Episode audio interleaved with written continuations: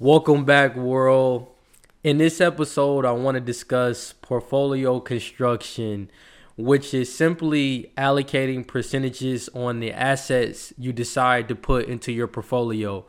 Now, before we get into the specifics, I want to say my content is designed for educational and informational purposes only. The information I provide throughout this podcast, please do your own research. Please consult with an advisor or a brokerage firm when making an informed financial decision. You must understand your risk tolerance, time horizon, and be comfortable with making a specific investment decision. Now, if you all could please uh, subscribe to this podcast, uh, rate the channel, and also leave a review. Um, it's very helpful with the growth of this channel and allows me to broaden this reach of insightful principles out to more people and being able to make financial literacy a more of a prevalent topic here in society. Now, when it comes to constructing an investment portfolio, you have four steps. In step one, you want to select which asset classes will be represented in your portfolio, such as stocks, bonds, commodities, cryptocurrency, etc. Once you have that, your time horizon will determine the amount of risk you're able to take. Time horizon is the amount of time in the market until you'll need access to the funds. For someone that has a longer time horizon, a portfolio may reflect more stocks than bonds. Someone that has a shorter time horizon may be invested into more bonds than stocks. However, based on the current market conditions with inflation being at 6%, investing in bonds makes an investor liable for interest rate risk where the value of the bond decreases in the value because of high inflation. High inflation leads to higher interest rates, which brings the value of the bond down. Stocks have risk as well with being a more volatile asset but they are proven to grow over time faster than inflation, which builds purchasing power. Crypto is even more volatile, but assets like Bitcoin are a great store of value and is more of a hedge against our current financial monetary system. Commodities like gold and silver are more used for insurance in a portfolio. If you're investing in paper commodities uh, like stocks uh, that specialize in gold and silver, um, in those type of situations, the miner of the precious metal could be a risk if something happens with the location of uh, the mining company that's actually producing uh, the gold in the ground. And also, you have to worry about the lack of liquidity.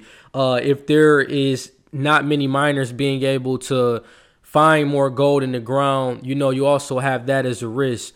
Now, also, newer technologies like Bitcoin is a potential risk towards gold because it's looked at as a better asset to store your wealth that actually has a limited supply of 21 million and it also is growing to become a global reserve currency. However, commodities for the most part, uh, they will be stable and they won't fluctuate as much in price, and they also tend to increase over time. Now, within step two, you want to determine what target percentage you will put in each asset class. So, an example of this would be if an investor invests 80% into stocks, 15% into crypto, and 10% into commodities. Uh, what this helps with is diversification. You want to, you never want to put all of your eggs in one basket. You also don't want to be overexposed into one particular asset class. That's why it's important to spread your money around. Your target percentages will depend on your time horizon as well, along with your investment objective and the amount of risk you're willing to take. For me, I follow a 75 15 10 rule where I'll put 75% into stocks, 15% into crypto, and 10% into silver. And ideally, all of this is going to equal out to 100%. So when you're allocating those percentages, you want to make sure that you're keeping that in mind. Uh, step three is deciding the maximum and the minimum ranges for each asset class that allows you to take advantage of market conditions. Um, this is often called tactical asset allocation. So, for example, let's say for crypto, your target may be to allocate for 15%, but you could also put a maximum of 25% and a minimum of 10% and all you're really telling yourself is is that okay i know i want to allocate 15% into crypto assets. My maximum exposure i don't want it to be no more higher than 50 uh, 25% of what i'm going to allocate for that specific uh, asset class. And then my minimum is 10% so that's the very low. I don't want it to go under that. I want to make sure that that's pretty much my my floor uh floor price of I don't want it to go under that. I want to make sure at a bare minimum I'm putting 10% into crypto assets. And what this does is, is it allows an investor to shift their portfolio emphasis due to market conditions. And having the minimums is just so you don't bet everything on one asset class. So that's why you have your target, you have your minimum, you have your maximum. It keeps you balanced. So for me personally, I want am wanting to put more funds into the crypto industry right now because of the massive growth that I'm seeing with NFTs, the metaverse, uh, DeFi, which is decentralized finance, and people just are wanting more freedom when it comes to their wealth. I just see the industry, you know, outpacing the stock market over time. And both are needed in a portfolio, but this is what you can do to take advantage of certain asset classes. Now, the final step is the actual selection of the securities purchased in each asset class. So, with the 75% that I allocate for stocks, there are many other sectors in that you can focus on that you can put within stocks. So let's say you want to put, you know, 30% into large cap stocks and then maybe another 15% into mid cap and then the remaining percentage that gets you to 100% i mean to get you to the 75% let's say you want to get some exposure to international stocks. So there's a lot of different ways of how you can play this um, in a lot of ways of how you can strategize and, and, and spread your investments around.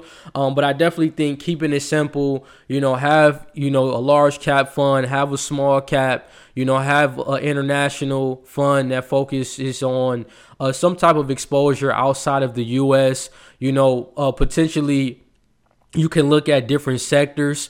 I know for myself, you know, I like industries focused in technology, communication services and consumer discretionary. Uh, so that's definitely you know very important of just getting exposure to industries that you know are going to grow that have grown in the past or just industries that you have a great interest in that you know that will be uh, great uh, great companies or you know each. If you're a podcast enthusiast like i am you probably thought about making a podcast on your own. Creating a podcast is one of the best decisions i've made personally but it definitely can feel overwhelming when trying to start one on your own. That's where buzzsprout comes in. Their platform is hands down the easiest and the best way to launch promote and track a professional podcast. It's in fact so good that they have helped over 100,000 people launch their own podcast. Buzzsprout will get your show on every major podcast directory, such as Apple Podcasts, Spotify, Google Podcasts, and more within minutes of your recording. You also get a great looking podcast website, detailed analytics to see how people are listening to your podcast, and tools to promote your episodes as well. Plus, Buzzsprout publishes new blog posts, podcast episodes, and YouTube videos every week. So you can learn the ins and outs of podcasting from people that live it every day. To start your own podcast and to get a $20 Amazon gift card, follow the link in the show notes that lets Buzzsprout know that we sent you and help support our show. Buzzsprout the easiest way to start a podcast. ETFs that you can be able to take advantage of in the future. And when it comes to large cap, small cap, mid cap, um, the way to think about that is simply just how big a company is. You have some large companies uh, like you know Amazon, Google, Apple, Berkshire, uh, Berkshire Hathaway. Um, these are large cap stocks. So you're going to have, you know, some of the largest companies in the U.S. in a large cap fund. Um, and then when you look at other funds, such as a smaller mid cap, it's probably just going to be companies that aren't as large as those uh, major companies that I just discussed. Um, now, with the 15% that I allocate for crypto, for myself, I like Bitcoin. Uh, I like Ethereum. I think those will continue to grow and show its dominance in the market.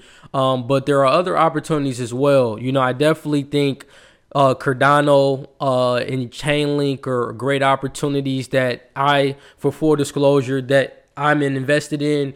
And Cardano is designed to be a scalable platform uh, for running smart contracts, which will help with the development of decentralized finance apps. And Chainlink um, they also have a focus with decentralized finance and it helps smart contracts access external market prices, which Chainlink is one of the first companies to actually create that. Um, before them, there really wasn't an opportunity for a decentralized finance app uh, to be able to find external market prices with their smart contracts. So, you know, they definitely have been taking a leading role with that. And, you know, there are a lot of other great opportunities. You know, I, have been hearing a lot of great things about um, just the development of the metaverse. Um, and I think that that's another reason why I have been focused a lot with crypto because of the the growth of where I'm seeing that the world is going to transform into. And this company is actually uh, it's a stock. Um so it will be part of your you know stock exposure. Um but matterport uh is definitely a great company worth looking at. Uh the ticker symbol is mttr uh the company is a spatial data company digitizing the real world they essentially can turn any physical space into an immersive 3D digital twin. Um, it designs, builds, and operates online 3D spaces. It also allows investors to engage in the 3D virtual world. So they're doing a lot of positive things. You know, I think that when when you think about digital real estate, um, I think that this is going to be a great opportunity for them where people, instead of physically going to go look at a property, um, they can immerse you with their technology where they have the photos for that property, and then you could just put on you know some glasses and you can kind of do a walkthrough and you can actually see how that property would look like in the comfort of your own home. So I kind of think about that is, you know, uh, it's that's will be very uh, unique. Um, and the company is is has almost it has billions of images that they already have within their ecosystem that they're putting into this uh, virtual interact interactive world. So um, I think that it's a great opportunity to get on the forefront of what's going on with metaverse. I also think that um, when it comes to DeFi, I think for 2022, decentralized finance is is going to continue to be a more prevalent conversation because when you think about how all of these corporations are coming out and they actually are using uh, smart contracts to to facilitate agreements uh, with you know their business lenders, uh, with you know people that they are working with on a day to day basis, uh, to be able to make transactions. Um, I think that you know DeFi is a very interesting concept of how financial services is going to change with everything being on a blockchain and being more transparent. Um, I think that we need a system like that, and also with DeFi, which makes it great from an investor standpoint is that you can actually stake and you can lend out your cryptocurrency. So there are many platforms um, such as Voyager, uh, you have Nexo, um, FTX. Uh, all of these platforms allow you to actually not only purchase, you know, Ethereum or Cardano, Chainlink. Uh, there's so many more, um, and you can actually lend that out or you can borrow from it. Um, so I think that you know it's very unique uh, when you think about DeFi and just uh, the opportunities that it presents for just business owners, for investors. So I think that these are all of the reasons why I'm excited with investing in a cryptocurrency because I see the transformation, you know, happening and it's here to stay. You know, no no matter what anyone says, um, of course it's a volatile asset, but the importance of crypto is the amount of time that you're in this asset class. Over time, you are going to see the fruits of that um, developing into something much greater. So it can't be more of something that's just a quick flip. You know, you're trying to flip the next coin. If you're in it from the long term and you see that these uh, coins have these different utility cases, it makes sense in my eyes.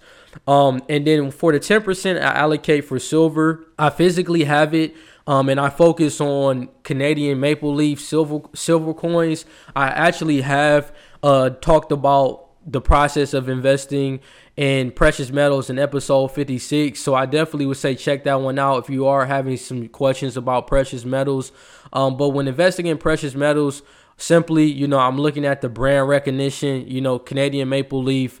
Um, they're one of the most recognized companies uh, when it comes to producing um, silver coins and, and bars.